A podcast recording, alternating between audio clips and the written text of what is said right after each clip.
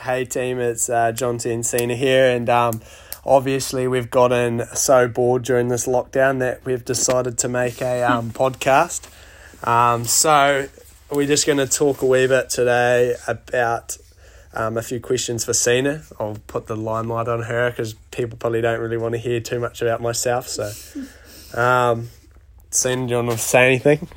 So I thought we um so we usually lie in bed and we talk about really random shit every night and for like hours. And we were like we should make a podcast because there's a lot of things that we discuss that a lot of people would um they might not like to listen to it but it is good information. So I thought yeah we we should start something like this. So here we are.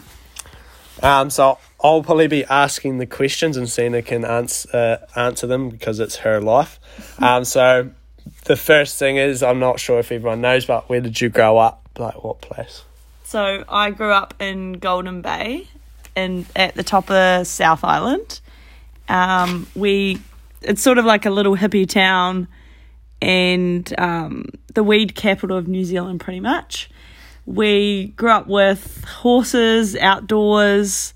We didn't have a TV or anything growing up, so it was sort of like just a real hippie lifestyle. Yeah, it was it was pretty fun. Oh yes, and um, I probably shouldn't ask that question actually. no, don't worry. Um, and so in this little small town in the top of the South Island, who were your main influences, or who who influenced you most to be the person you are today? Uh, first of all, probably my parents because they decided that I was only allowed an hour computer time a day. So, so it made us go outside and actually do stuff and build huts and pretend we were boys pretty much for the first um, few years of our lives. And so, yeah, I didn't spend that much time indoors. I did really like that computer time, but yeah, they influenced me by like yeah, getting me out and about, and they really supported me with my horse riding. That was my first sport, and they took me everywhere I needed to go, and they've just been super supportive. So that's really helped where I am today. Nice. And uh, what what school did you uh, start or grow up in? How many friends did you have in this small little community? Was there many people to hang out with, or? So yeah, there was uh, enough people to hang out with. We were we were uh, quite a small group of people. I think my high school was about three hundred and fifty people. Um, so everyone knew everyone, and it was actually really awesome, and everyone did get along with everyone. Um, my high school experience was sort of, um, how do I say? I didn't really spend that much time working on my schoolwork. It was more social life. Um, but I think that did actually help uh, me become who I am today. Sorry, there might be a, a sound of a dog whining in the background. Jazzy. um, anyway, um, so you're in the small community or small town. Um, and I hear it's got a lot of like adv- outdoor adventure ac- activities to do. Obviously, like uh, surfing, and then there's lots of tramping and mountain biking and stuff. So, obviously, you probably sprouted your fitness journey doing that sort of stuff. But what led you to come to the gym? And does Takaka have a, a gym to actually go to? So, Takaka does have a small gym, but at the time, I didn't actually know that. Uh, so I actually spent a lot of time. First of all, I was horse riding a lot, and then I started uh, running a lot. Um, and I got really obsessed with running. And I actually was thinking, like, oh, if only I'd weights to help me gain some muscle at the time. Uh, and that was, was that was when I was like maybe 16, 17. And then I left home when I was 18. So that's when I actually started um, in the gym. And that was, I think, my first gym experience was actually in Australia. So, yeah. Nice. And um, this is probably like myself. You have a lot of things you look back on your training and go like, "What the fuck was I up to doing that?" So, um, run us through if you can remember what your training looked like and what your ideal um, sort of goals were for those training sessions. So, uh, are you talking about Australia or? Oh, just whenever you started. Okay. So, um, I was pretty, I got pretty obsessed, and I'm an obsessive person.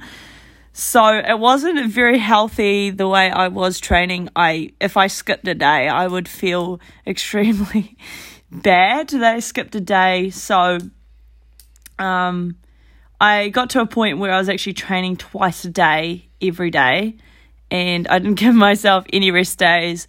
I didn't have a program to follow, so I was just smashing whatever body part and I actually got quite sore in places. But because I was young, I was 18, 19, I didn't really um, get any injuries as such at that point. Yeah.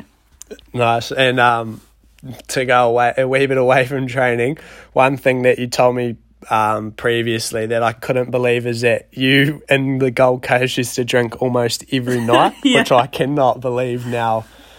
So I, yeah, I think it was two months straight. I, I drank every night. I, I used to go out like on my own. So we were staying in a hostel, and I would just um, meet up with a few people from the hostel, and then we'd go out together. And I was pretty happy just going out, having a boogie, and then walking home at four a.m. on my own. It's probably not very good, but and then I would go to the gym during the day. So yeah, that was my eighteen-year-old experience. and where, where was your funds coming from? Like, how did you even support that sort of gym and So I actually um I raised fourteen thousand dollars by washing dishes in Golden Bay and I didn't really do much. I was just running and working pretty much. So yeah, I made fourteen grand and then I blew it all in Australia. Uh, in that first few months, I did a few trips and stuff, and then also I lived in the Gold Coast for a couple months, um, just training and living life. I don't actually know. I didn't look for a job at the time. Just didn't. Just didn't. Nice, nice. Oh well, so um, obviously from experiences that you have, uh, like wherever you are, what were the three things you take away from sort of your first year or two training, and like looking back on it, what would you change? Would you change anything, or would you just keep it the same because those sorts of valuable lessons have crafted the way you coach people today, or Um, I think there's one thing that I would change, and everything else I would keep the same. So my training, I would have kept the same because yeah, it has shaped me like who I am. Um, and I have learnt from my mistakes with overtraining and stuff, which actually was years years of overtraining. But um, I forgot what I was going to say. I asked my question again. Sorry. Like what you've taken away and would you change anything and Oh, there's one thing I would change would be um, the fact that I ate like under, I think it was 25 grams of fat every day because I thought it would make me fat. And that was really bad for my health. So, yeah, that's what I would change. yeah it's funny because like back in the day i'd probably literally i was probably 16 17 and i was obsessed with oh just food in general. And i would literally walk into shops after school to look for a snack. And I'd look at say tuna or i don't know i look at rice crackers or even juice and go look at the label and see if there's any fat in this product. If there's no fat in the product then i'd happily walk out even though it's says 99% fat free and then you'd walk out thinking that you're getting a mean deal and you're like literally health but in turn you're just guzzling 60 grams of sugar in one serving and then wondering why you're crashing so like yeah it's funny how you change your perspectives and uh, fat was a major one as well that like you can see I think it was all drilled into us as well when we were young. It was sort of that phase where everyone thought fat was bad, um, Yeah. and my family did too. So I sort of tried to stay away from it. Um, so yeah, that's pretty much yeah. Nice. So uh, we've sort of covered a wee bit of the first years of um, Sina's training. So uh, we'll probably cut it there today because we don't want to bore anyone. And if there's probably like two people listening, so hopefully those two people maybe understood a wee bit more about Sina's first few training sessions. But um, yeah, if uh, that sort of goes all goods, we might carry on. If it doesn't, we'll probably just cut the old string there and Yeah, not we worry. Might, we might listen back on this and go, nah, we're not posting this, so we don't know what's going to happen yet. Anyway, thank you for